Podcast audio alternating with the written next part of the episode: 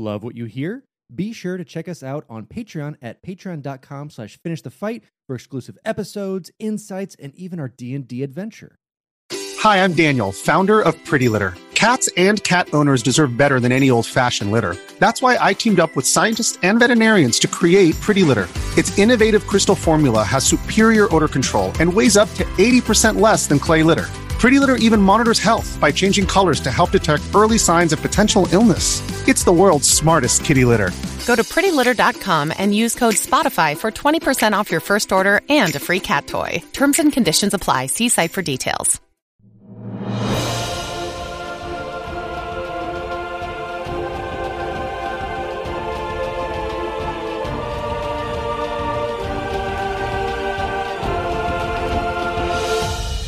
Welcome back to Finish the Fight, a gaming podcast, where we produce and develop the highest quality gaming research in podcast form. I am your host, Alex Kendall. And I'm your host, Derek Baker.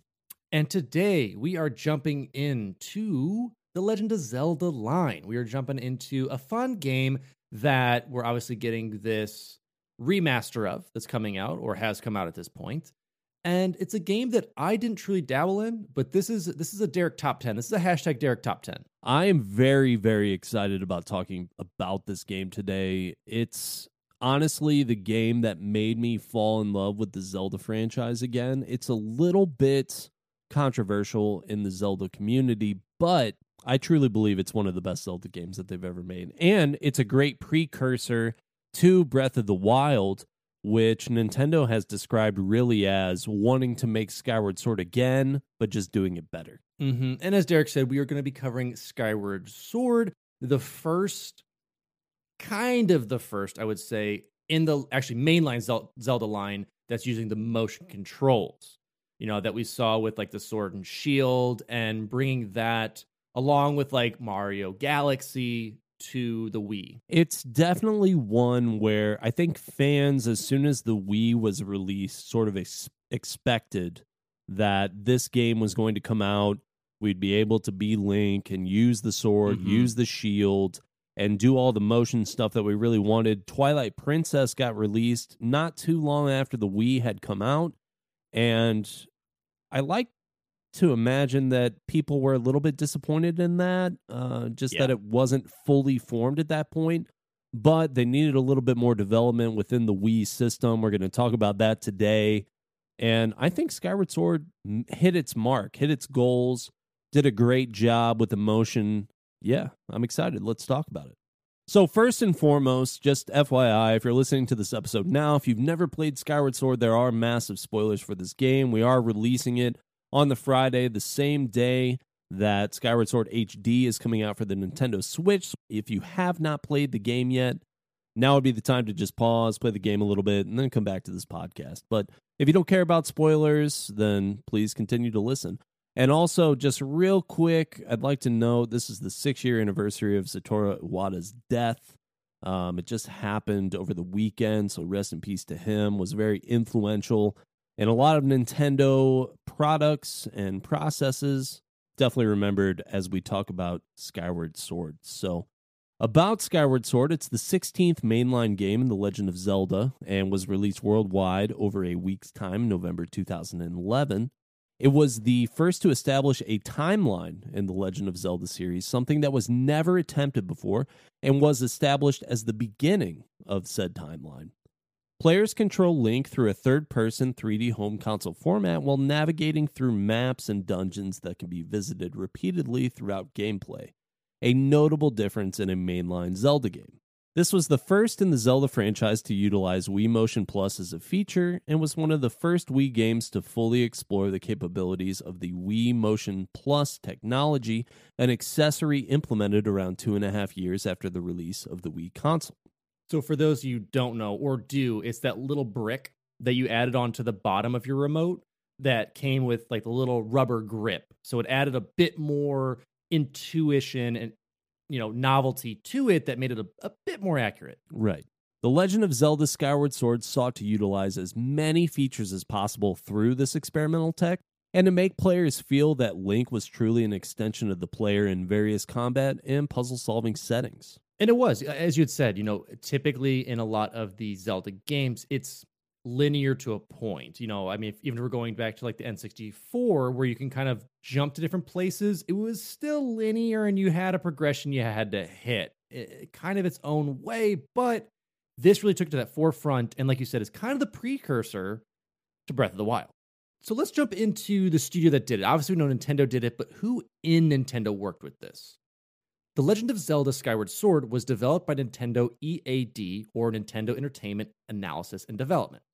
It was formerly the largest software development branch within Nintendo and had previously existed with many iterations as an R and D entity for Nintendo and was responsible for many of the company's early flagship I Ps, you know, you know, such as like Star Fox, Animal Crossing, a couple others that like they dabbled in a couple of things for it. And and we still had even like Mario sixty-four. You know, we're seeing we're seeing it very early on coming up throughout. In addition, it acted as a platform for some of Nintendo's earliest creative leadership, including one of the most recognized game developers in the world, Shigeru Miyamoto. Miyamoto was responsible for many of Nintendo's earliest successes, but most notably Donkey Kong, Super Mario Bros., and the topic today, The Legend of Zelda. Originally, Nintendo E A D was established as various R and D departments as the company sought to enter the video game industry after their long time and long-running success as a card gaming company. It was initially named R and D four, number four. Although R and D four was ambitious, they lacked the programming ability to make the titles they envisioned, so Miyamoto enlisted the help of R and D one member Gunbei Yokoi to help with the creation of the ultra-successful platformer Super Mario Bros.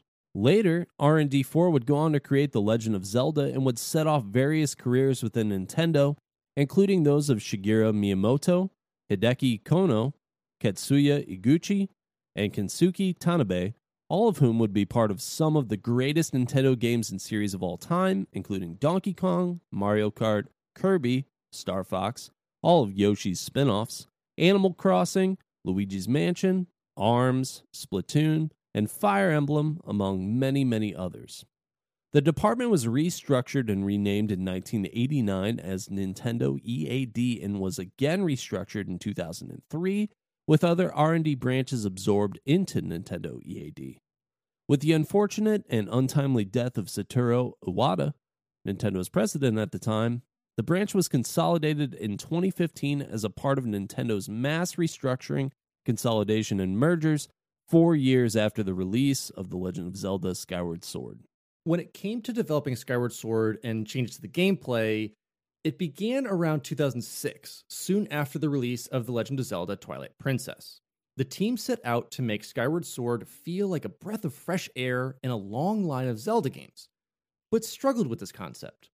In the past, Zelda titles had core plot and gameplay elements that were always assumed to be included in the next title.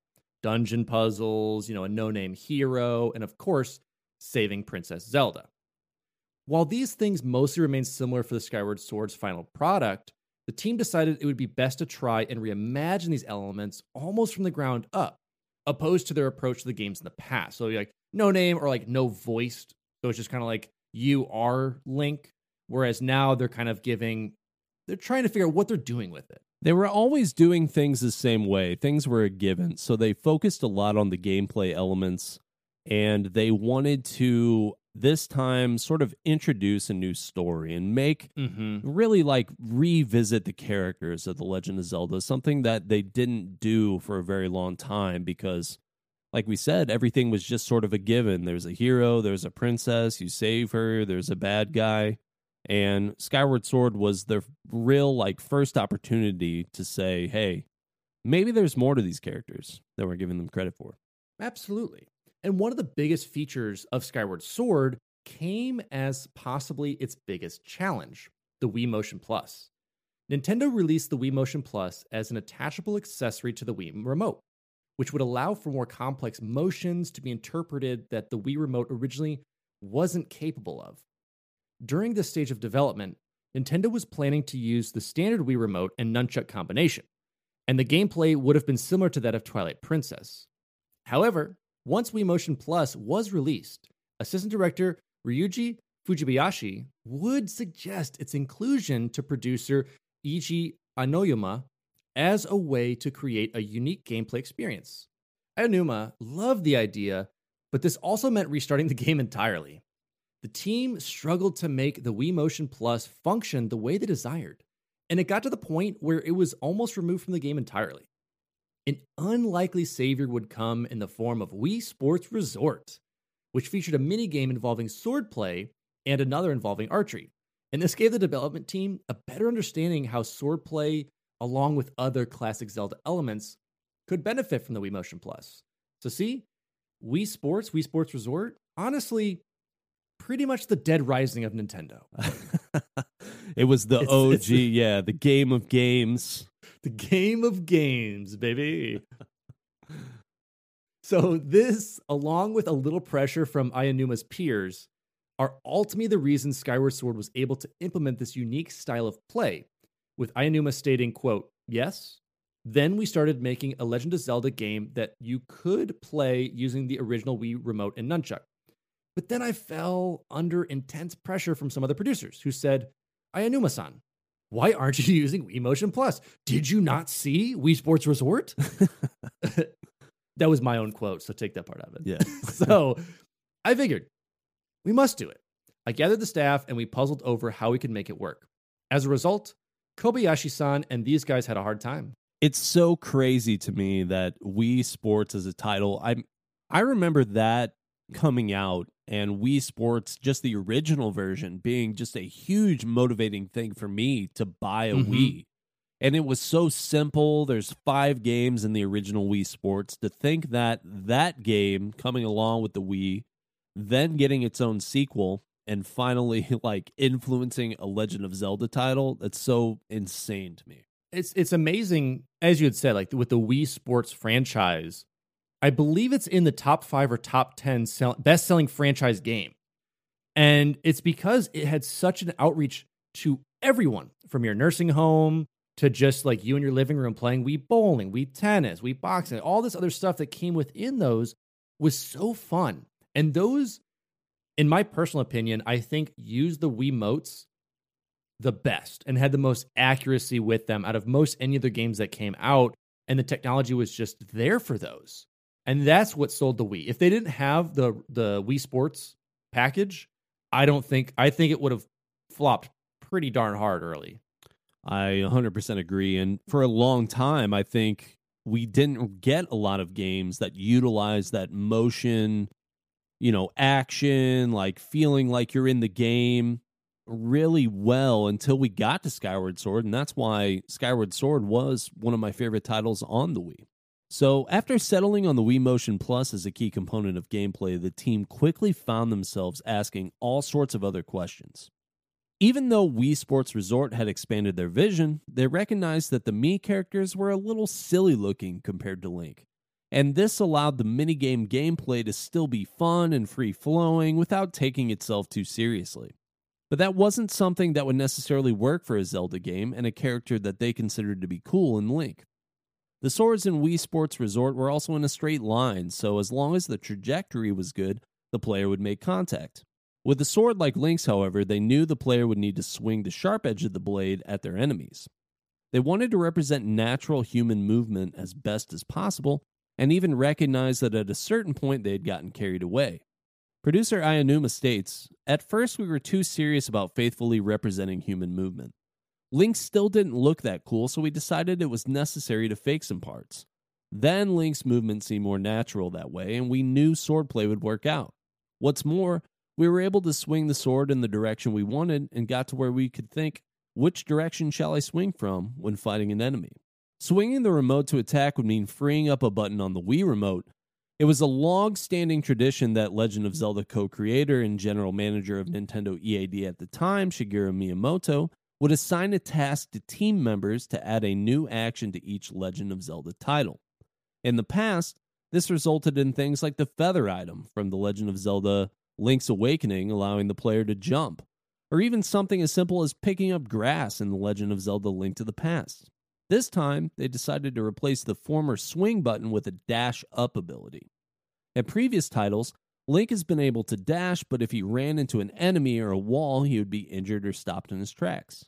The dash-up ability allowed the flow of action to continue as the player progressed through various maps and dungeons, It could also be used in fights to leap over the enemy combatant and attack them from behind where they were vulnerable. It also meant Link could scale small cliffs and walls. They gave Link a stamina bar in order to keep the level of dashing somewhat realistic, and were most excited about the feature when they saw players using that ability to leap over enemy heads.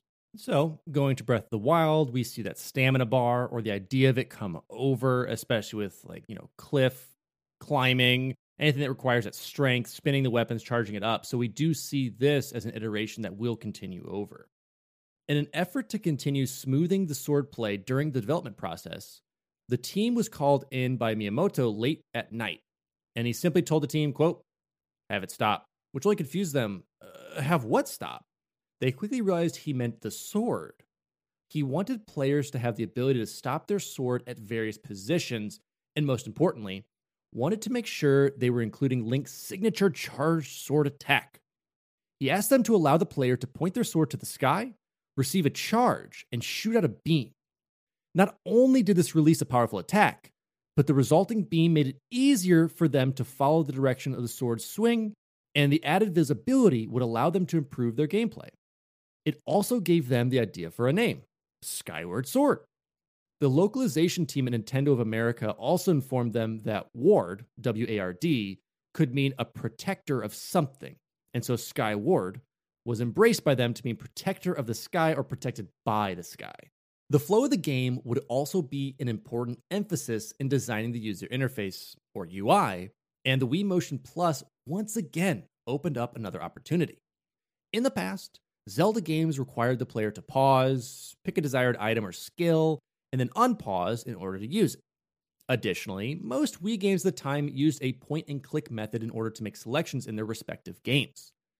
Fujibayashi wanted to continue revolutionizing with the Wii Motion Plus, and asked U I designer Tanaka to create an interface in which the player would not even have to look at the screen to change the items.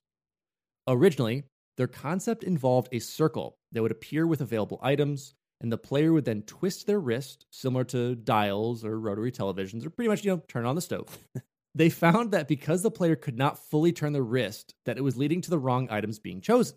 So they scrapped that idea. You know, you don't want to turn on the oven while you're cooking. I guess you do. You don't want to. I guess they didn't. You don't want to overturn the oven while you're cooking. Yeah, you don't want to break the knob off and then burn your house down. Right. This is the perfect analogy that no one can say is wrong.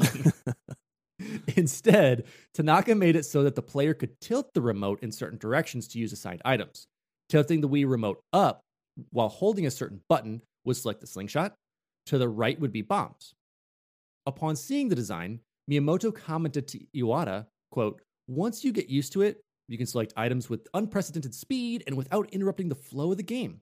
It's quite unique." Fujibayashi jokes that this is the only time Miyamoto has ever praised him.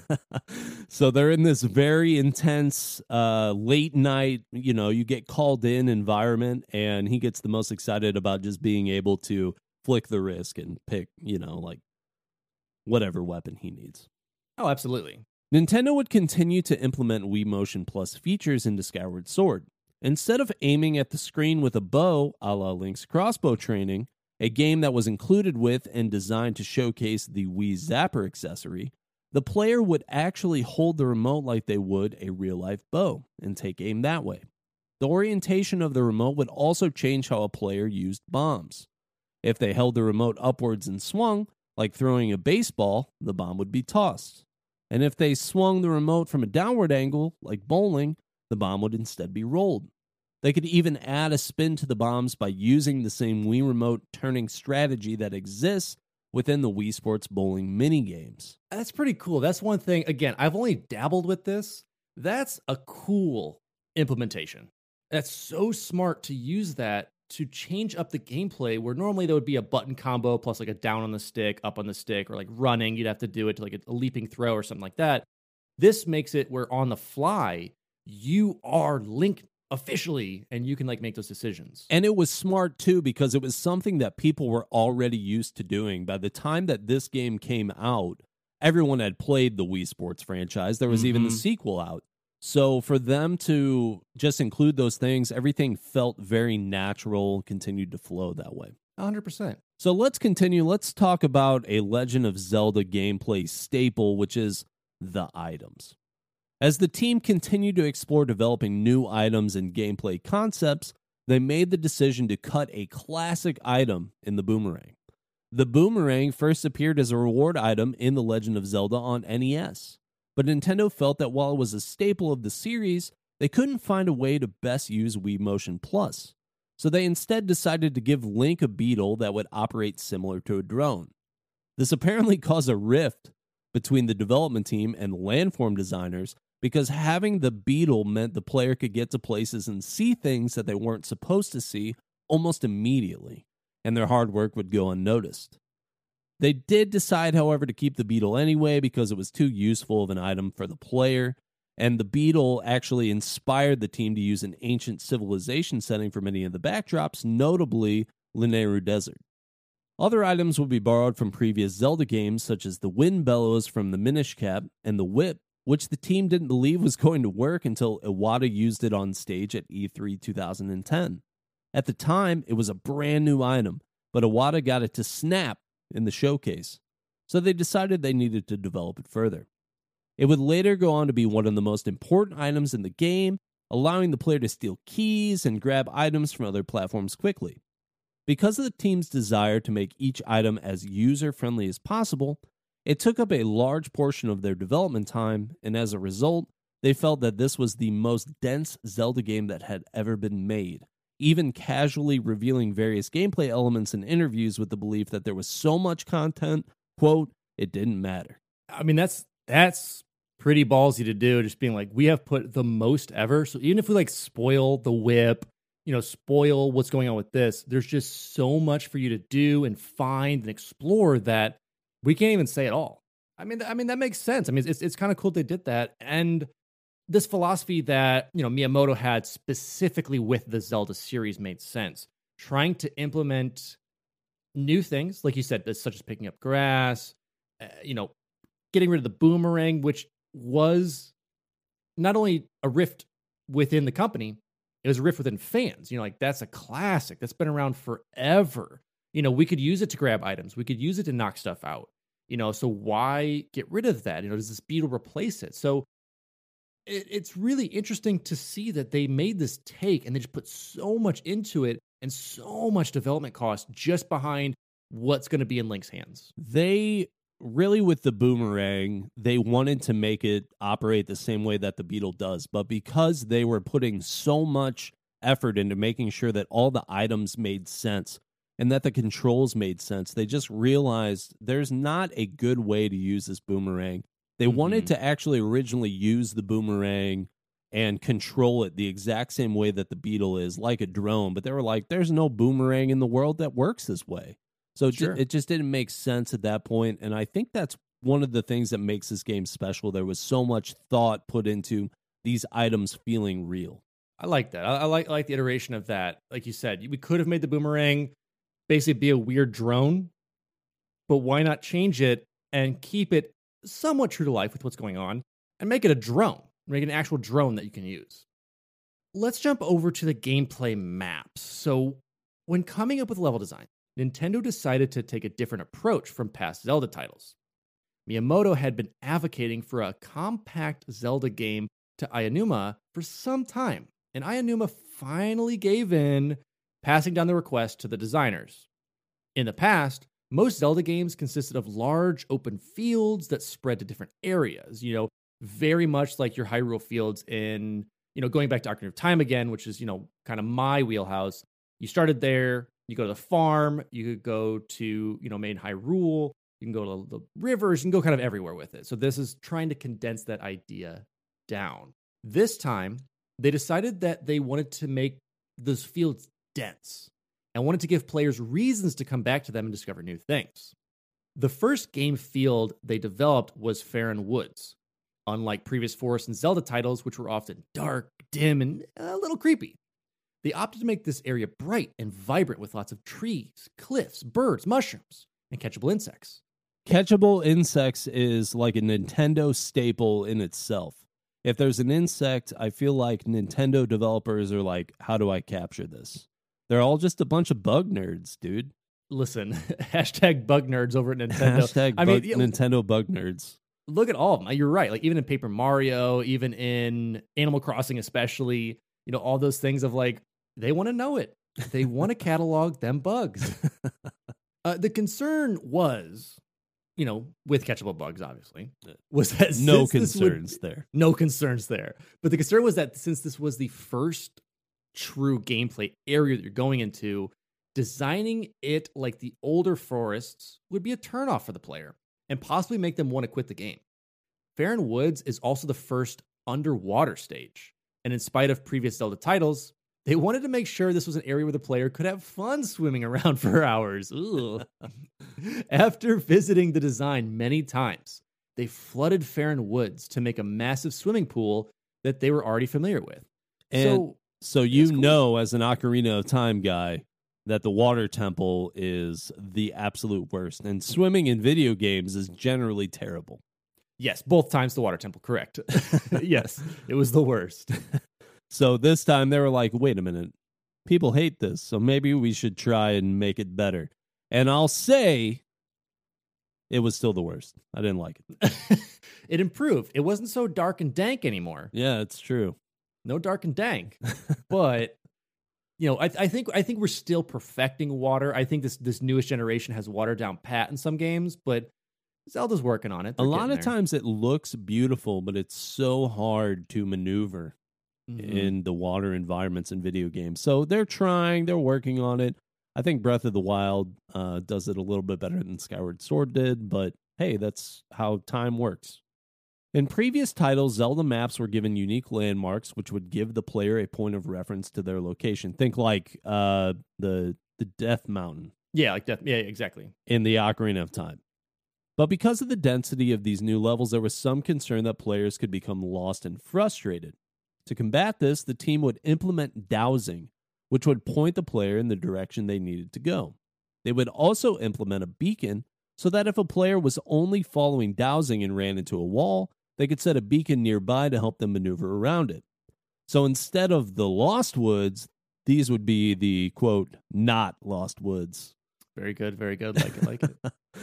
These multiple entrances and exits would be reminiscent of the Pikmin series. And the development team would settle on five areas of play, ultimately, each one necessary to revisit through certain stages of the game. These would be Farron Woods, Elden Volcano, Lineru Desert, the Sealed Grounds, and Skyloft. So moving on, Elden Volcano was unsurprisingly inspired by Death Mountain of previous Zelda titles. They felt that making the design a volcano rather than a mountain would offer unique play in the area and wanted to take advantage of the renovated dash ability by creating lots of slopes and focusing on uninterrupted gameplay. Being able to climb up high on these mountains was not a new concept of the series, but it had always required a zigzagging pattern. This also meant that they needed to be particular about the number of slopes so the player could reach the top through a specific path. While now they were able to create more options for platforming. The lava design would also borrow from the water levels of old. Players were required to lower and raise lava levels at various parts of the volcano in order to proceed. There was also an added danger in bubbling lava that could hurt the player should they move too hastily. Multiple effects were experimented with in order to get the desired reaction on Link's response to the lava. They wanted it to be less serious than when it was presented in Twilight Princess, but less comical than it was presented in Wind Waker. This decision was mainly due to the art style and what the team felt would appear appropriate within the setting, and ultimately they decided it was best for Link to appear hot rather than in pain, and made Link jump up with his tunic on fire. So still bringing those kind of silly Link elements to it that aren't overtly serious or him burning down. You know, he is a he's a hot boy. He's, so he's, just, he's just appearing hot. His Link, Link, hashtag hot boy. Hashtag hot boy. Just those thirsty emojis would appear next to him, and that's how you knew he was getting hurt. Hashtag hot Link summer. Hashtag hot Link summer, baby. So the Lineru Desert is the most obvious presence of the beetle item's influence and involves many ancient, yet advanced, civilization elements along with quicksand traps and robotic enemies. While Farron Woods and Elden Volcano were areas that the team emphasized playing three times, Lanayru Desert was designed to have three unique areas within its map. For example, it would become a necessity for Link to cross the desert within a boat. Fujibayashi states, quote, "So far, we've talked about three game fields, forest, volcano, and desert, each one of them having their own theme. In the forest, we tried to change the landforms for many forms of gameplay. For the volcano, rather than making big changes to the landforms, we tried to change gameplay by changing the rules. Then we wondered what to do for the desert. Well, The Legend of Zelda Ocarina of Time was based around the present and future, and The Legend of Zelda Twilight Princess was based around light and shadow. We wanted to make gameplay with the kind of contrast for that desert. Eventually, they would implement time shift stones that Link could strike in order to proceed through a path using the past's advanced technology. This tech would also appear old and broken down before finding the time shift stones, but would appear fully functional afterwards, and would help the player progress through the map. While this land is a desert wasteland, its enemies and most interactive elements are based on the availability of electricity, which developers were even reluctant to even call electricity based on the settings of previous Zelda titles. They felt it was weird. It's all these things within the Zelda franchise have very intentional, specific names, and to say this is electricity in a fantasy world, they just weren't even sure that that was something that made sense. But obviously it makes a lot of sense because we all live with electricity, so. Yeah, I think they're trying to feign from, like, is it too realistic using this thing? Or do we want, like, fantasy, like, Fantalictricity, you know, exactly. Like that take on it. Give it a Zelda name, a Hyrule name. Many of these creatures were designed as robots, which Nintendo designer Koji Kitagawa states were based on references from ancient clay figurines and pottery from the Jomon period, about fourteen thousand to three hundred B C E, in Japanese prehistory. Ruins underneath the land's current state make up many of the puzzle designs, and the player must utilize these time periods to solve them. Additionally, puzzles must be solved using the Wii Motion Plus system in ways that the forest and volcano did not. According to the book Hyrule Historia, the Ocarina of Time and the Time Shift Stones share the same color, and it is speculated that they could even be made from the same material. Which, this is one of my favorite parts, I think, about Skyward Sword, is that there are a lot of very similar design elements borrowed from the previous games. We talked about them doing this sort of from the ground up rather than the top-down approach. But because they wanted this to establish the timeline, they were able to sort of use these little pieces from other games and make those things connected, make them make more sense. And so it's a little bit of nostalgia, but it's a little bit of, hey, this is why things the way they are in games that we've already made. Even though these areas were replayable in the, th- the three we just talked about, it didn't mean less work. Programmers, sound staff, and the effects team were asked to make two of everything. Many of the developers were aware of the challenges of programming as they had been former programmers themselves, so they knew going into it, it's, it's a pretty big task. It's a pretty big ask task. So now we'll talk about the area where the humans lived, Skyloft, and it's meant to be fantastical and is not designed realistically. Smaller islands are connected to Skyloft by narrow bridges, and there are many extreme elevation differences between the connections. Initially, Skyloft was designed similarly to a castle and can be seen labeled in concept art as Hyrule, although this was obviously later changed. As far as the citizens of Skyloft are concerned, all human beings live in the sky, and their isolation allows them to worship the goddess and live in peace. Skyloft features a knight academy, which serves as a tutorial center for Link and also a relationship builder for the main characters. Zelda isn't a princess in Skyward Sword, but her father, Gaepora, is the headmaster of the academy and serves a similar role as he would as king. The citizens of Skyloft have many customs associated with the worship of the goddess and hold the statue of the goddess sacred as a result. Unlike the other areas of Skyward Sword, Skyloft does utilize a focal point in the statue of the goddess, which utilizes more straight lines and angling to differentiate itself from the generally watercolor-inspired backgrounds of Skyloft. The sky also features other areas such as Pumpkin Landing, a bar-type environment specializing in the growth of pumpkins. And what would a Nintendo game be without a little pumpkin action? You gotta love it. Lastly, the sealed grounds are the point Link first lands when he arrives from the sky, and it is the location of both the Root of Evil, known only now as the Imprisoned, as well as the Goddess. The developers decided this part of the game needed to be dark to contrast with the sky, as well as make it more mysterious. They decided to make it rich in vegetation and wildlife, with beams of sunlight exposing the area. While the sealed grounds don't make appearances in other Zelda titles, it's hard to miss the setting's comparison to other areas where the Master Sword may be discovered in the future. There is a stake that appears in the middle of the ground, and later appears as part of the Imprisoned. Carved on the stake in the head of the Imprisoned are the crests of Pharaoh and the other two goddesses. They are modeled on crests that appear in earlier games. These crests are also associated with the sages and different races and appear in other games as well as Skyward Sword. While five worldly realms existed, there was one from beyond, the Silent Realm. The Silent Realm is a spiritual realm that only those who've been chosen by the goddess are allowed to enter. Link can only find the Master Sword by completing challenges presented to him by the Silent Realm. And so you see, especially within the sealed grounds, just the team's desire to, even though they wanted to do this ground-up thing, just make sure that they were still tying in as many elements as they could. I think describing the game as a dense game makes a lot of sense, because even if they gave away every single item, every single thing, there was still going to be things that the team could discover, like these little crests, these little Easter eggs, these things that made longtime fans of the series kind of go, hey, wait a minute, look, I know that.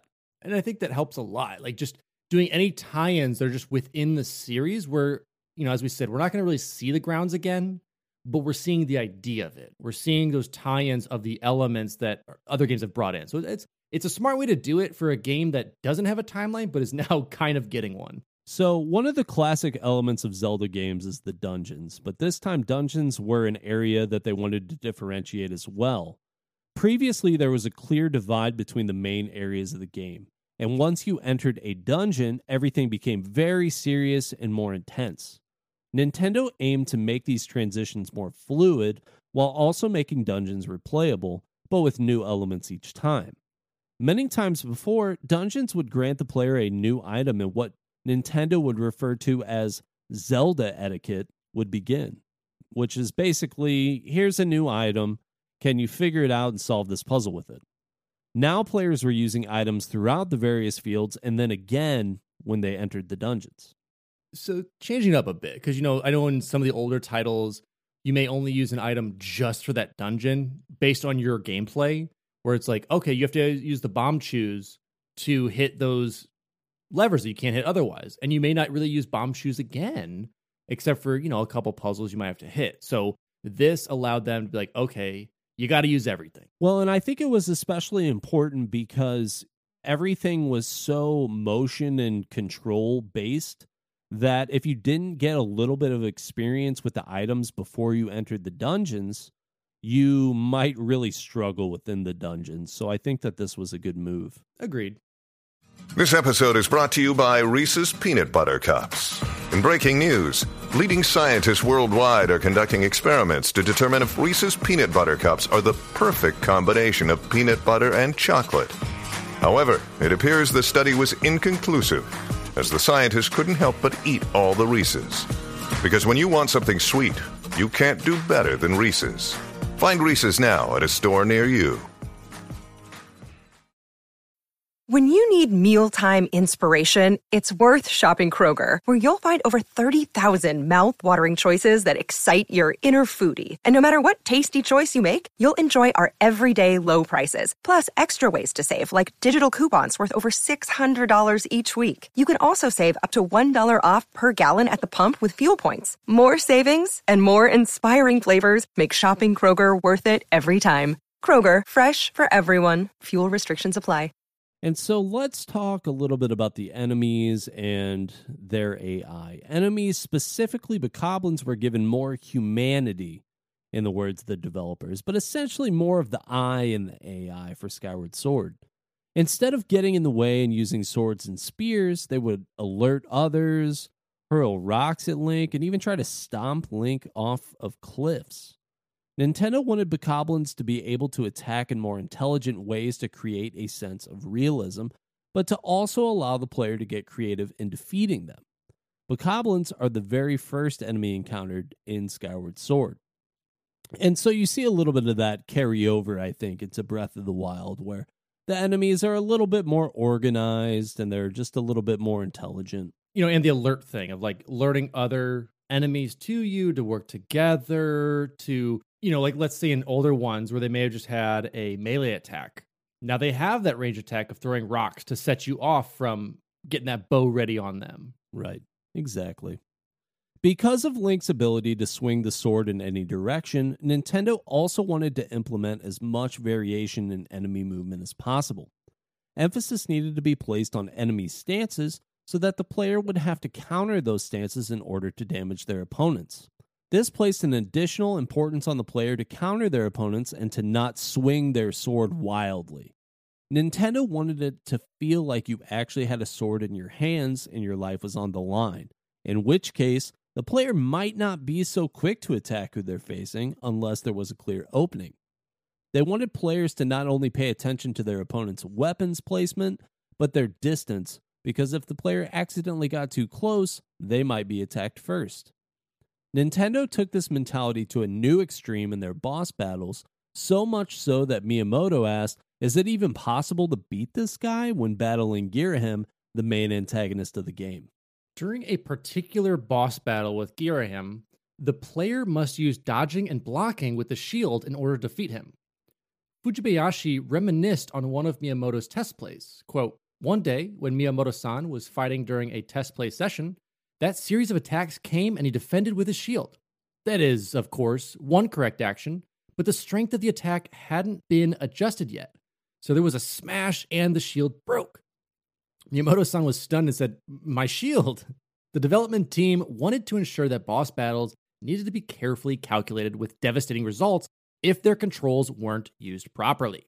Fortunately for our protagonist, the helpful companion Fee will point out the weaknesses of enemies if there is an obvious struggle to defeat them. So basically giving you that kind of, not cheese mode, but like, hey, let's give you a little hint on what you got to do. They recognized, I think, that this was going to be a very strange, out there game for a lot of the longtime Zelda fans. So there's always a companion in the Zelda games for the most part. Mm-hmm. Having someone there to say, hey, you might want to look at this while you swing your sword, those kind of things, they were helpful. Especially if you're looking at your audience, you know, you're getting a lot of kids into this or people who may not be familiar with games. So it definitely helps that a lot. Absolutely.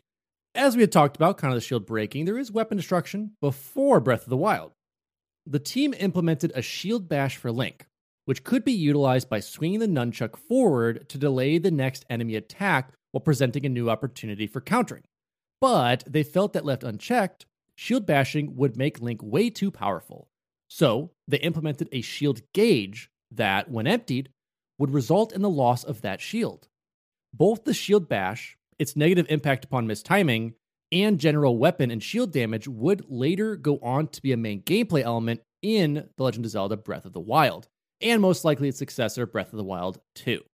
Among many other elements from Skyward Sword were going to be added to that that we're going to talk about a little bit more. And as we're wrapping up with the release, many challenges presented themselves, from motion abilities to challenging the typical Legend of Zelda game design, and after five years of development, the game was released worldwide in November of two thousand eleven. And five years seems pretty standard for a lot of games, right? Like, it's it's not a crazy amount of development. I mean, we've done podcasts now where these games go on for decades before they actually get made. So five years isn't too bad. But I do know that they were given an extra year just to be able to kind of retune some things and make sure that the gameplay elements that they were implementing really for the first time worked as they intended. Yeah. So let's talk a little bit about the arts and characters. In charge of special effects was Haruyuso Ito, who had previously worked on The Legend of Zelda The Wind Waker and The Legend of Zelda Twilight Princess and The Legend of Zelda Spirit Tracks. Ito wanted to do something different than the cel-shaded style of Wind Waker and more realistic style from Twilight Princess, and decided to base his visuals on watercolor. Ito states, "When you took a good look at it, the backgrounds had an atmosphere rather like watercolor, but the characters moving around there were slightly different so as to stand out. At E three twenty ten, we exhibited rather featureless art for the background and characters that would fit either style, while trying to avoid becoming too realistic. But later I heard from Aonuma-san that someone at Nintendo of America said the effects were featureless and lacked something, so I hurled myself into fixing them. To make it look better, I would make something and toss it out, make something and toss it out. It would fit in well, but I was aiming for distinctive visuals and tried a variety of manners of expression. What's more, the sword this time. I experimented many times with ways to make which way you'd swung the sword clearly visible. As a result, I think it turned out to be really satisfying when you swing the sword." So you see just a little bit of the thought process. They wanted the watercolor art to be apparent, and I do think Skyward Sword does a good job of having that bleed through into the gameplay, but not so bad to where you can't really tell what's what. I mean, the designs are clear. And yes, I do think that from a promotional standpoint, the watercolor art, if you've never had a look at it, it's really neat. All the posters, you can see that style really coming through, and it doesn't feel like looking at a poster. Sometimes this can happen where it's, you're looking at a poster and it just has a different vibe than the rest of the game. Like, this stuff clearly blended together well. Yep, I think they did expertly with that.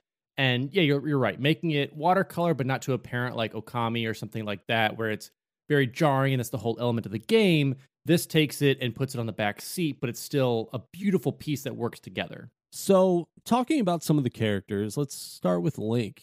He's meant to appear at seventeen and a half years old.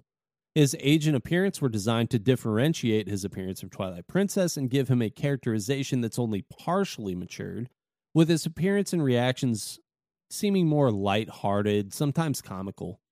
Interpersonal relationships are more emphasized in Skyward Sword, and his expressions are meant to reflect this change. This Link was intended to be relatable, as the player would be living vicariously through Link to a new extreme. Link would also appear right-handed for the first time in the series. That was a big deal to a lot of people. Yes, and, and an obvious change, but not so obvious, as most of the world is right-handed, so you're going to want to build it up for that. And so that was their major reason for that change. But also, this Link's a bad boy. He's changing, he's changing it up. He's changing it up. No rules. Oh, no rules. And so Link's sky-soaring partner is called a Loftwing. Link's Loftwing is Crimson, the rarest of them all. They share a unique connection and have a bond noted in Skyloft as something that sets them apart from other members of the village. As a result of their bond, Link needed no training to master flying with his Loftwing. Players may note that the Hylian shield has the mark of a Crimson bird, and it's hinted that this is what inspired the Crimson Loftwing in Skyward Sword, while inspiring the Hylian shield's design throughout the official Legend of Zelda timeline. Loftwing designs were modeled after a bird called a shoebill, while their tails came from a designer's pet, Sheba. So two of the coolest animals out there. There's a shoebill that goes clack, clack, clack, clack, clack, clack, clack, like a machine gun when it's inside. And then also a Sheba. You know, you, you gotta love it. Oh, you can't, yeah. Can't hate a Sheba. They're so can't smart. Hate can't hate a Sheba. Let's jump over to Zelda. As Derek had said earlier, Zelda is not a princess in Skyward Sword, and instead lives a life similar to Link at the Knight Academy in Skyloft. She's awoken by the goddess to ensure her destiny, and joined by Impa on the surface world to ensure the safety of the world below. She was designed in a way that was as relatable as possible, so the first thing removed was any ornamentation from her head. Kobayashi wanted her to look like a typical village girl, but also wanted her established as the heroine. They wanted her to appear in reddish tones as opposed to her more well-known blues, but a designer sought a more neutral outfit in white. Her harp in Skyward Sword resembles that of Sheik's in Ocarina of Time, and it's implied to be the same.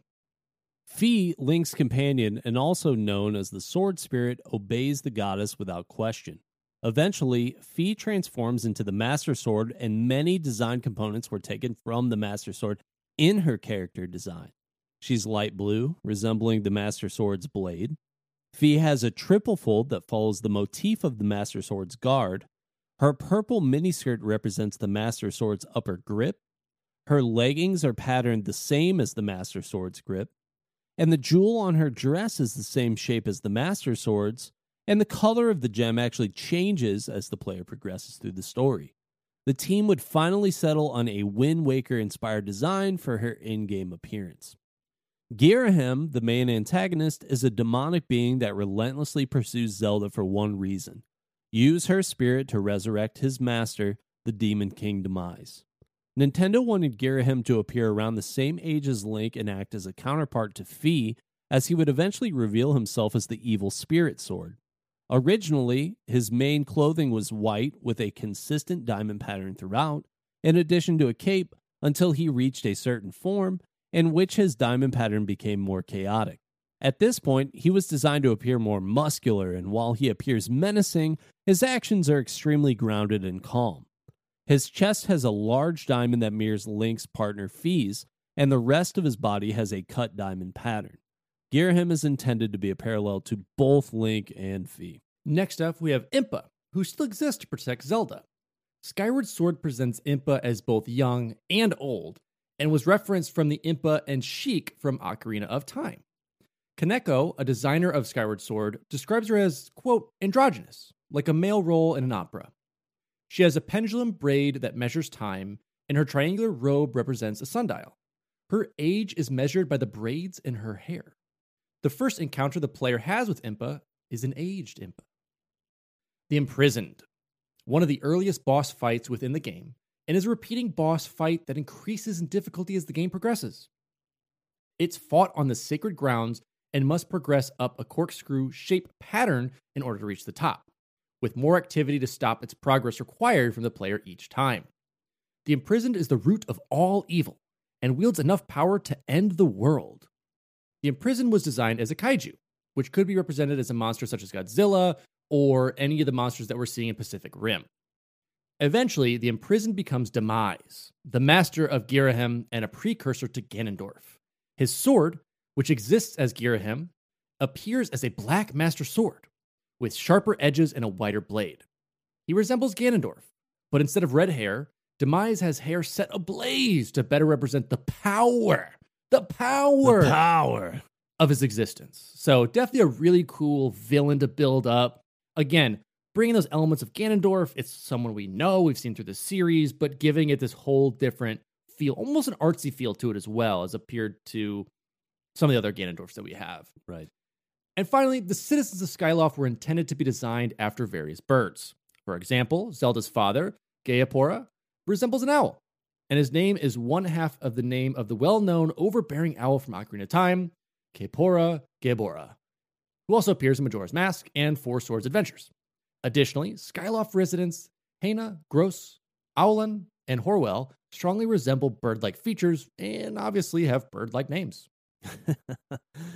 When I was reading those facts, um, I'm going to seem really stupid, but I did not notice this at all. But when I read the facts finally, I was like, oh my, that makes so much sense.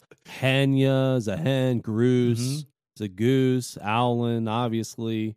I don't know what a Horwell is, but I'm sure that there's some kind of bird out there. There's probably someone out there that could tell me what that is. But yeah, it's um, it's... very interesting that they stuck with that theme, and it's so simple.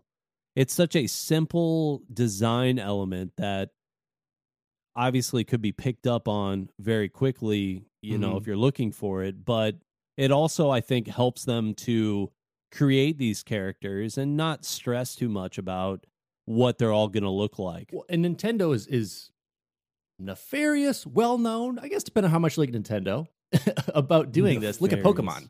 These are basically Pokemon names at this point that represent either the animal or attribute that they have. We see it throughout Mario. We see it throughout Star Fox. I mean, you see these other things that appear based on those localization names, especially when you come to English, that really have an excellent wordplay to it. And like you said, kind of that double meaning. that is a name with it, but attributes to this specifically is different types of birds. Pokemon could be different type of things. So it's it's it's really cool that they have those elements included into it. Absolutely. Let's talk a little about the marketing. Skyward Sword was first announced at E three in two thousand eight, so two years after it started development, though only concept art of Link and Fee were able to be shown at that stage in the development process, to the dismay of Iwata. If you remember from the beginning of the episode, we talked about how they basically restarted this game in the midst of development because they wanted to make it a Wii Motion Plus centric game. Yep. Gameplay was finally revealed in a trailer at E three in two thousand ten and depicted shadows of various iconic elements of the three D console releases from Ocarina of Time all the way up through Twilight Princess, before finally revealing the design for Link and Skyward Sword. Gameplay showcased sword fighting, Link's bow, and the beetle picking up bombs and blowing up walls, among other standard game elements. A commercial was aired with Robin Williams and his daughter Zelda Williams, in which Robin, while watching his daughter Zelda play Skyward Sword, says, "Well done, Zelda, but you have much to do before you become a master." Robin proceeded to expertly kill enemies with Link's bow using the nunchuck and Wii Remote's newly implemented aiming style. Zelda was named by Robin for the titular princess, who was in turn named for F. Scott Fitzgerald's wife, Zelda Fitzgerald. And if you don't know, F. Scott Fitzgerald was actually the pen responsible for the timeless novel The Great Gatsby, among many others. So yeah, passing down the names. And it, I remember that commercial fondly. It was, it was such a cool bonding moment. And obviously Robin Williams, amazing man, amazing character, uh, you know, who uh, loved his daughter very much and, and really pushes this in there. And it's just a, it's a very heartwarming commercial that's Robin Williams all the way. Yeah, yeah, absolutely. Love Robin Williams. Rest in peace. Very, very cool commercial, and I enjoyed watching it again, just doing research for this episode. It's a good one. Another commercial aired in North America, which featured Master Swords and Hylian shields falling from the sky in various North American cities, with one of the final swords falling through a young man's ceiling and into his coffee table. A British female voice asks, "Do you have what it takes to wield the Master Sword?" That's that's my interpretation of it. That but... was a great British female voice. Thank, thank um, you very amazing. much. Thank you. Slap me on Siri, please. The day before Skyward Sword launched, there was an event at Nintendo World in New York City in which players were eligible to win a copy of the game and were able to receive a limited edition poster should they buy the game within the event hours and before supplies were out. The event was not only meant for Skyward Sword, but intended as an additional event to celebrate The Legend of Zelda's twenty-fifth anniversary, and had features such as a Master Sword replica unveiling, trivia challenges, and a historical showcase. Fans that attended were the first in the world able to purchase and play the finished copy of Skyward Sword. I'm very jealous of those people. The event itself did not seem to be a massive thing like we've talked about in some of the previous episodes, but still cool enough to see like a yeah. Master Sword replica, you know, the historical showcase that had a lot of things like just stuff that Nintendo keeps, you know, the original game cartridges from mm-hmm. the old titles, things like that. So, well, and, and to be able to, I love that idea of, okay, the game comes out, let's just say tomorrow, but you can purchase it right now at this event being the first, like the, the, the super fans be able to purchase it. Right. And I think it's one of the things that makes Nintendo unique in that they're able to sort of just keep all that stuff. They've been so game-centric, game-focused, and successful for a long time and develop things in-house a lot more than some of the other companies do. And so they're Sure. able to have that rich history. So let's get into the story. Skyward Sword takes place at the beginning of all Zelda continuity. An ancient battle occurs where evil forces break through to steal the goddess's power, which is without equal. The goddess gathers the remaining humans and brings them into the sky in order to protect them, then helps those who remain on Earth seal away the evil on the surface, and not long after, the humans in the sky forget those below, and the villagers of Skyloft believe a surface below the clouds is only a myth. Link wakes up late, a common theme within the Zelda series. He's a member of the Knight Academy, which trains young members of Skyloft in combat and survival skills. He attends the academy with both Zelda, the headmaster's daughter, and Groose, a much larger boy that considers Link a rival and is actually jealous about his relationship with Zelda. Before Link's final exams, Groose locks away his Crimson Loftwing in an attempt to make him fail, and Link must find and release his Loftwing in order to pass the examinations as well as participate in a ceremony with Zelda. Once he is successful, both Link and Zelda decide they should take a celebratory flight. Unfortunately, a dark tornado appears in which Zelda is swept away, while Link manages to recover. Once awakened, he's questioned by Zelda's father over what has occurred, and this leads him to suspect that there might be more to Link and Zelda. He's given his official Knight Academy graduate's attire, which is his tunic, and led to the goddess's monument in Skyloft, in which he attempts to draw a sword that has been trapped within the monument. He is successful, and Fee, the spirit of the sword, emerges to tell Link the significance of his success. Together, they open a path to the surface world, and Link dives down to rescue his lifelong friend, Zelda. Link falls to the surface unharmed, and learns Fee can help him along his path to Zelda. He meets an old woman who tells him he can find her by traveling through various parts of the surface world.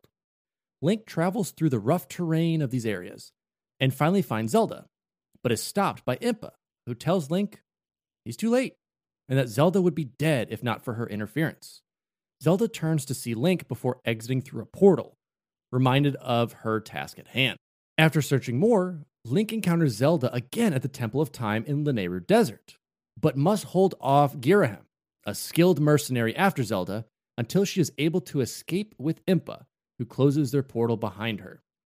Link continues to search for Zelda, but in the meantime has to hold off the imprisoned, the monster sealed away by the goddess many years ago, and after doing so, looks to strengthen the goddess's sword that was pulled from the temple in Skyloft by finding the sacred flame.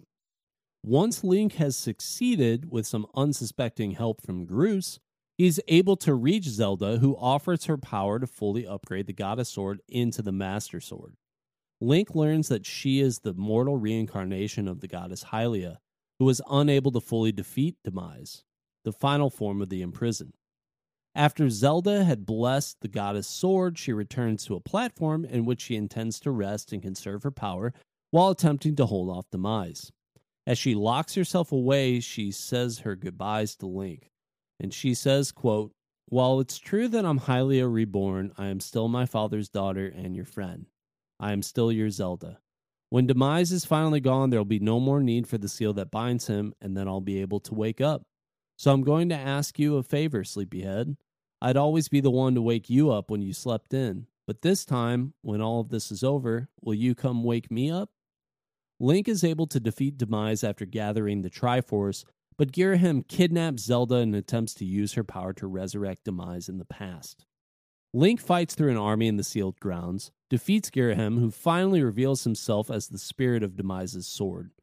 Groose, who's been trapped on the surface world this entire time, defends Zelda while Link fights Demise. After Demise's defeat, he vows that his reincarnation will haunt humanity forever in an attempt to seal him away permanently. Fee accepts eternal slumber within the Master Sword.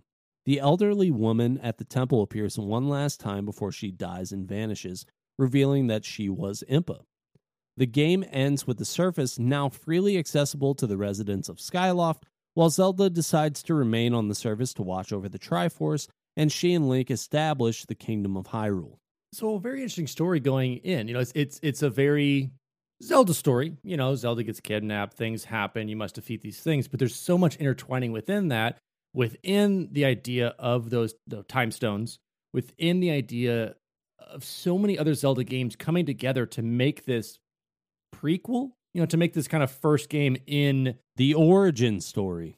The origin story, exactly. So that's one of the things that I really loved about this game. I'm so glad that they decided to finally make the origin story happen for The Legend of Zelda.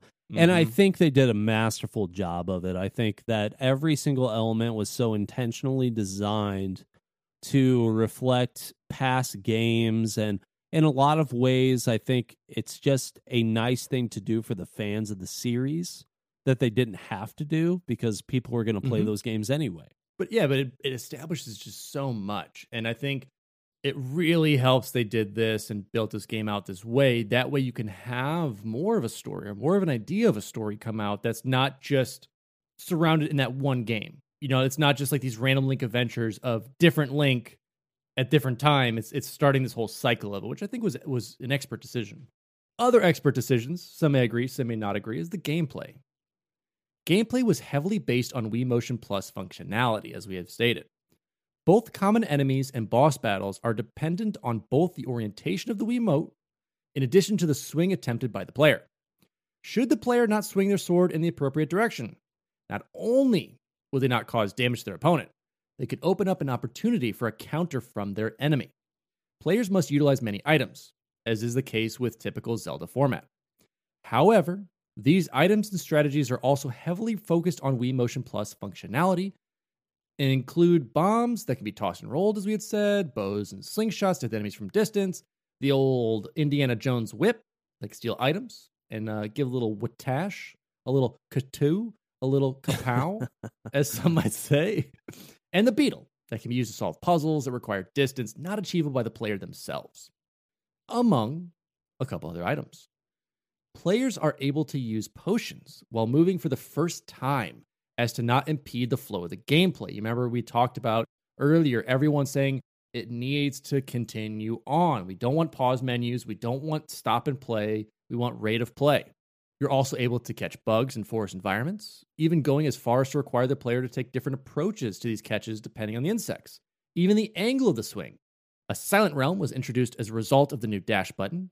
Link is unarmed and collects items known as sacred tears while avoiding enemies. Should Link encounter these enemies, the only option is to run, run away. Fee guides the player throughout, similar to other companions from Zelda series. Hey, listen. Link can use potions, hearts, and seats throughout the game to rest and heal. Boss fights occur both by Link independently and as a pair with his Loftwing. And gameplay is intended to represent as realistic a functionality of the weapons and items as the Wii Remote and Nunchuck will allow. So basically maximizing what the Wii can do with the Wii Motion Bar, the Motion Plus, the Nunchuck, and all those elements combined into one tasty morsel of a game. So generally we would talk about D L C for a game. Nintendo doesn't really do D L C, although, I mean, they have done a little bit, but uh, at this time it, it wasn't as prevalent for them. So no D L C was released for this game. However, Hero Mode is a feature available in Skyward Sword that presents itself once you beat the game on its regular difficulty. Enemies deal two times damage and will not drop hearts upon defeat, forcing Link to rely on potions and healing seats. Hearts cannot be found in plants or pots unless you hold a heart medal.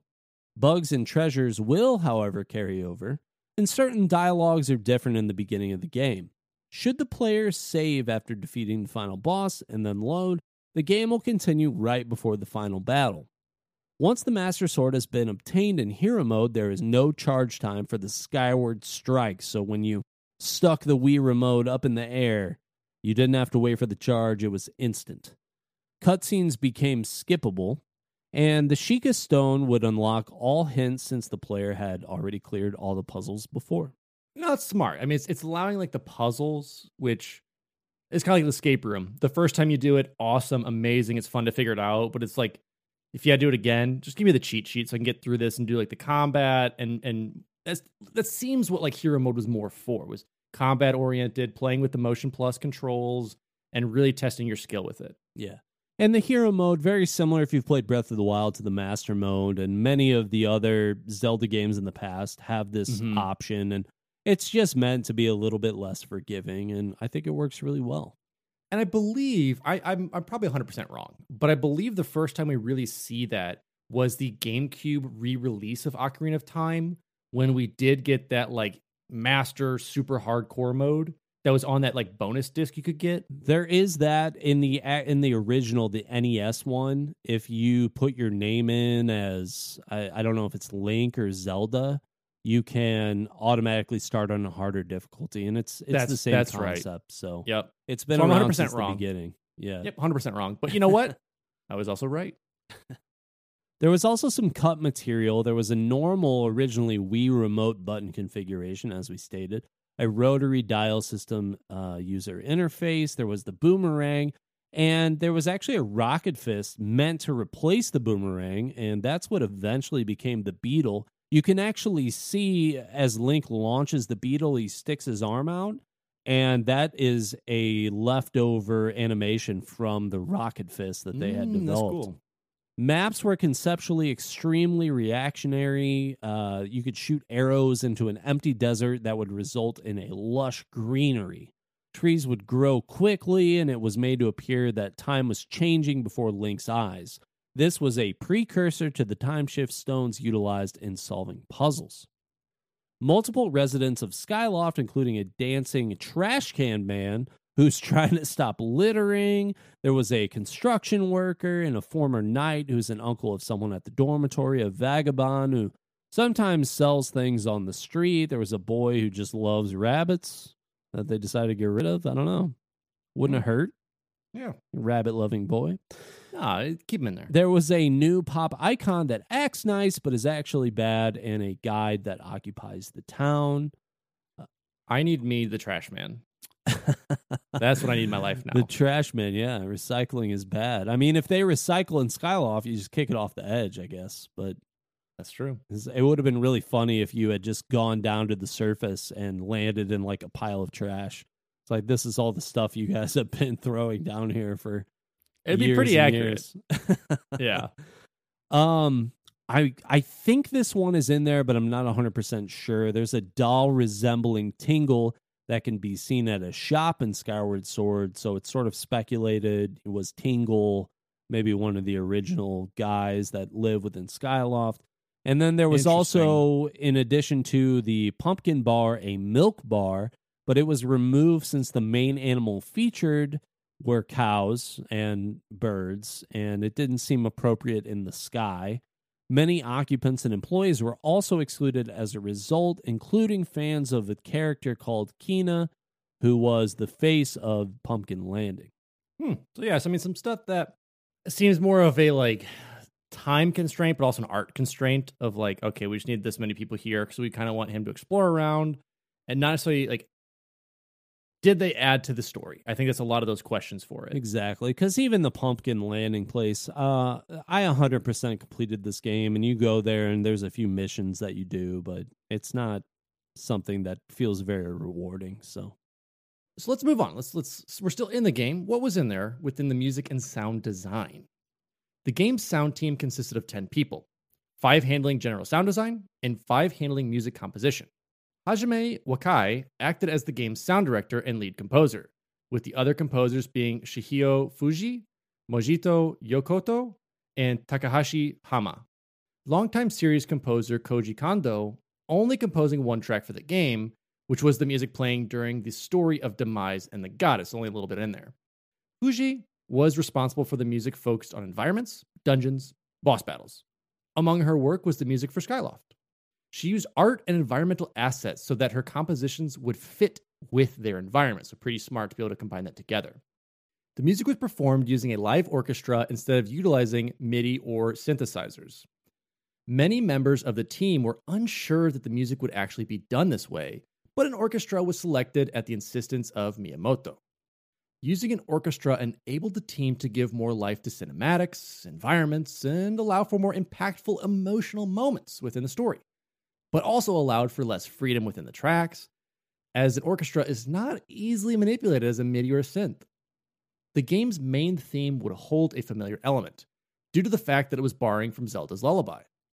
The positive reception of the orchestral score within the company led to the creation of the Legend of Zelda twenty-fifth Anniversary Symphony Concert, a celebratory concert featuring orchestrated versions of classic Zelda themes. At one point during gameplay, Link receives a harp and is not only able to play four unique songs of his own, but can actually play along with the backing track. Koji Kondo states, "Something we've done in Skyward Sword with the instrument, which I think is different from what we've done in other games, is that the harp instrument is something that's capable of playing a melody, but it's also kind of capable of playing sort of a harmony or playing along with the song as well. You can really play it at any point in the game. As you strum back and forth, you'll play music that will work with whatever background music happens to be playing at the time. So actually, Link can, while he's running through the world, have the harp out and he could be playing.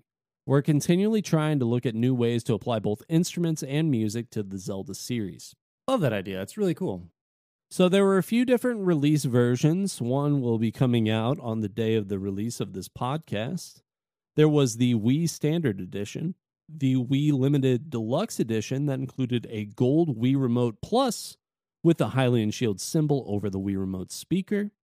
Both editions came with an anniversary C D containing eight orchestral versions of various tracks from the series, including Kakariko Village, parentheses Twilight Princess theme, the Wind Waker Symphonic Movement, Gerudo Valley, Great Fairies Fountain theme, Twilight Princess Symphonic Movement, Ballad of the Goddess from Skyward Sword, the Legend of Zelda main theme medley, and the Legend of Zelda twenty-fifth Anniversary medley. All tracks were composed by Koji Kondo, the original sound designer for the series.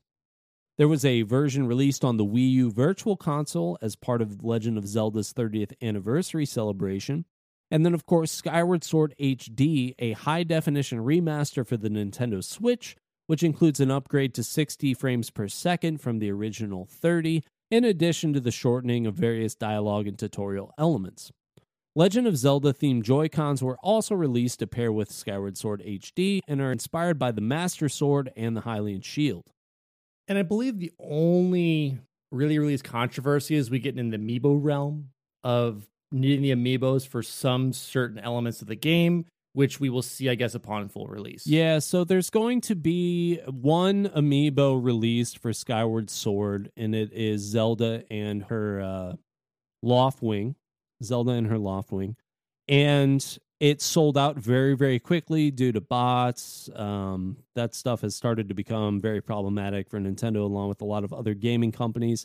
I mm-hmm. think it's supposed to have some sort of element in the game that isn't necessary. It's not the same as in Breath of the Wild, where certain costume designs, certain weapons weren't even available if you didn't have the amiibo.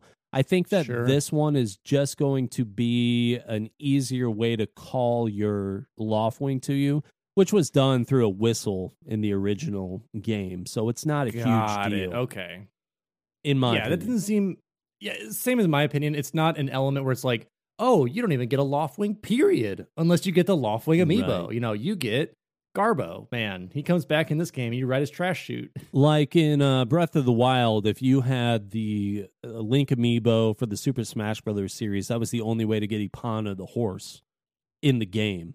Mm, okay. So if you didn't have that, you couldn't get that. If you didn't have the Skyward Sword amiibo, you couldn't get that costume. I don't think there's anything like that going on in the Skyward Sword H D version, which is good. And yeah, and I think for them, this is more of that middle ground waiting for the still not titled or still not revealed title of Breath of the Wild two. Right. This is more of the middle ground game that's better, I think, than that Mario Anniversary that came out that literally changed nothing.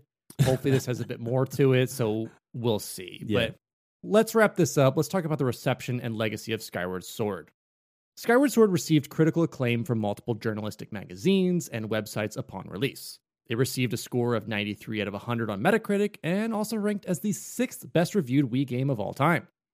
GameSpot was notably less positive than other critics, praising the storyline, dungeons, enemies, and visuals while faulting the controls for being unreliable and feeling that most of the experience felt both unnecessary and overly familiar. While critical reception of the game was very positive overall, fan and retrospective opinions were far more mixed due to its highly traditional and linear structure. Skyward Sword would later serve as a jumping-off point for Nintendo's Breath of the Wild, with many gameplay elements remaining, notably the stamina, climbing, weapon damage, but without requiring motion controls. So we kind of see the death of motion controls after the Wii within the Zelda universe, and we see Breath of the Wild being, you know, as we talked about, kind of the best of all the both worlds, of all the worlds of Zelda, kind of taking every element that needed to be and even just throwing Mario Odyssey in there. I think this is the age that Mario and Zelda needed to hit, and we're we're seeing it. This game for me, um, yeah, I I think that it took the right amount of elements. I mean, there are certain critical points, and and we could talk about that in a minute. But I think these reviews are fair. It was very highly praised at the time of its release. Um, mm-hmm. I think that most of the reviewers' criticisms are fair. And I'm glad that this game served as it's such an experimental thing for the Zelda series that they were yeah. able to to really branch out, still make a good game, and then carry over the things that worked into the n- newer titles and get rid of the stuff that didn't. It was very much a Wind Waker, but serious game Wind Waker. Right. In terms of like experimenting, trying out new stuff, but also pulling from Wind Waker itself. So, but yeah, that's our coverage of The Legend of Zelda, Skyward Sword. And as always, Derek, why did we choose it? What do you think of it? Well, with the release of the H D version coming out, it seemed appropriate to revisit this game. It came out in two thousand eleven. Now it's been ten years. We can really look at things through a light that we couldn't before if it had been closer to the release. We've seen other games in the Zelda franchise come out. We had Breath of the Wild, of course. Link's Awakening came out as a remaster. Mm-hmm. So to see the Skyward Sword series come out and, you know, be an H D element on the Switch, It, it felt appropriate to talk about it. I'll be honest, this is the game, and I might have said this at the beginning, this is the game that really made me fall in love with Zelda's series again. I mm-hmm. would give this game a nine out of ten. I don't think it's perfect, but it's really close, and it's one of my favorite games of all time. This was the first Zelda game that I ever beat like one hundred percent. I beat the very first story mode. I went back, I played the hero mode. I beat that one hundred percent. I loved this game so much, from the story elements to the gameplay itself, the visuals. I had a great time. Now, I'm a little bit of a sucker for an origin story. So when they decided that they were going to finally establish a timeline within the Zelda series, I was probably more excited than I think other people would be. And I think there are valid criticisms of this game, like I said. I think there's some repetitiveness that exists within some of the boss battles. The Imprisoned, mm-hmm. for instance, the monster that comes out of the sealed grounds and walks up the slope over and over again. Basically, each time you fight that boss, you start by like having to pop his like toenails, basically, like you attack his toenails, and then as sure. time goes on, there's like more toenails, or there's less of an opportunity to hit those things. And doing that over and over and over again was something that didn't really translate well, I think, within the theme of the story. It's I, I think they were intending mm-hmm. for that to be like a, hey, it's getting harder to hold this monster back. But really, it just kind of felt like, man, I got to do this boss battle again? Are you serious? At what point yeah, are we there done? wasn't there wasn't enough adaptation to it. It was just kind of like the same thing over and over again, a little more difficult or a little more to do, which I I would I will fault Nintendo. They do that sometimes. Yeah. But yeah, for a main boss like that you fight at the beginning and then you fight throughout, it's kind of tough. I think that the controls, though, were very intuitive. It was easy mm-hmm. to figure out the ways to attack enemies Um, relatively quickly, which I think could be hard when you're used to hitting buttons on a controller, and yep. now you're actually making motions and things. So, like I said, I, I really do love this game. I personally am not going to buy it on the Nintendo Switch. I, I own the Limited Deluxe on Wii still, um, and if I want to replay it, I'll just play it that way. I don't think the thirty frames per second is enough for me to want to pick that game up again at full price. Mm-hmm. Maybe somewhere later down the line, but for right now, I'm going to stick with my Wii version. Um, I hope that it works out really well with the Joy-Cons, the same way that it worked out with the uh, Wii Remote and Nunchuck combination.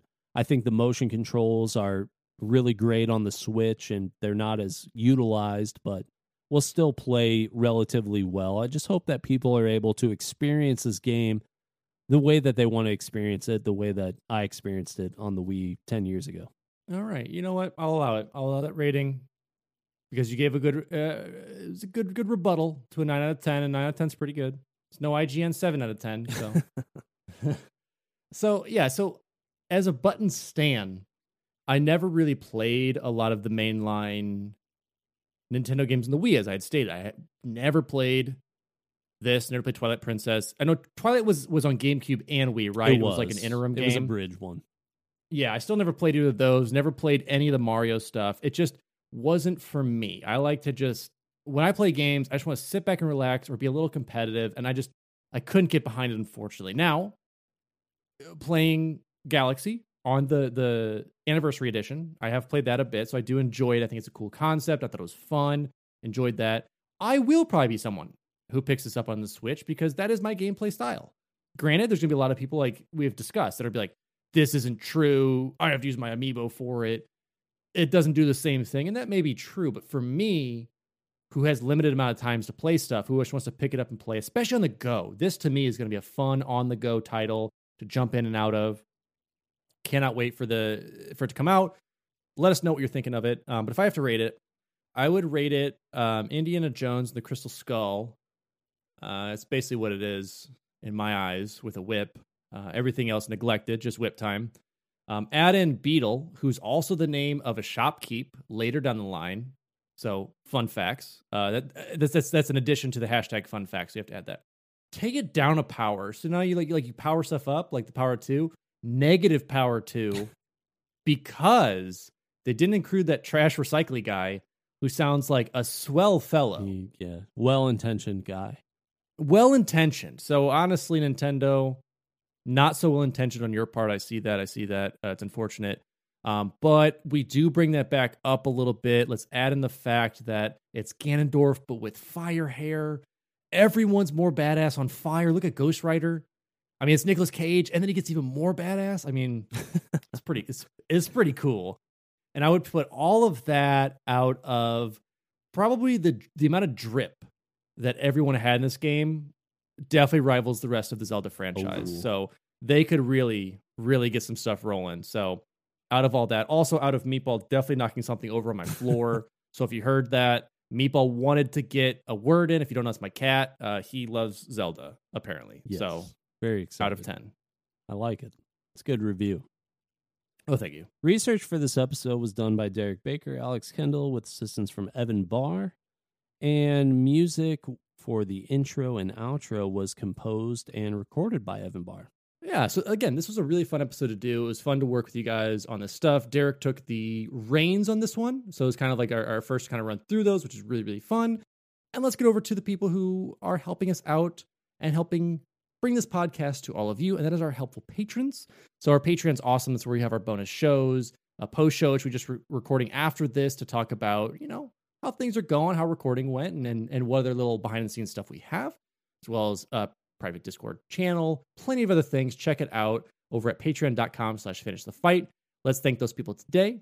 We have Tactics, Sky the Bear, Grant Dillon, Mister Choff, Trace, Alex Harper, Nick Hyman, Tuna oh three one seven, Richard Scanlon, Mick Chief, Climbing Spork, Mister eighteen ninety-eight, William Kroll, Cameron Collier, and Mister Two. So thank you all so much for your support, and uh, stay beautiful. If you haven't yet, give us a follow on Instagram. We're also on Twitter. And please, please join our Discord. We're having a lot of fun. We're always chatting it up. Alex and I love hearing feedback. It's something that we're able to respond to very quickly. And we just overall like have a good time. And as always, or not so always, depending on how our weeks are going, you can catch me over at twitch.tv slash sourman70. That's S O U R M A N seven zero. Derek will be on there soon. As well, check out our merch shop. The link is in the description below. We're working with some really cool artists to create some new content for you guys. And on that note, my Twitch name, uh, you can find me at twitch.tv slash thebakerman247 if you would like. If you haven't yet, you can find us on uh, Google Podcasts. We're on iTunes. We're on Spotify. Please leave us a review. We love hearing from you guys. The, the feedback helps us out immensely. And again, that was our coverage of The Legend of Zelda Skyward Sword. Let us know if you've played it, if you're planning on playing it, and what your opinion on the Wii having the boppiest tunes is. So with that, I am your host, Alex Kendall. And I'm your host, Derek Baker. And this has been Finish the Fight, a gaming podcast.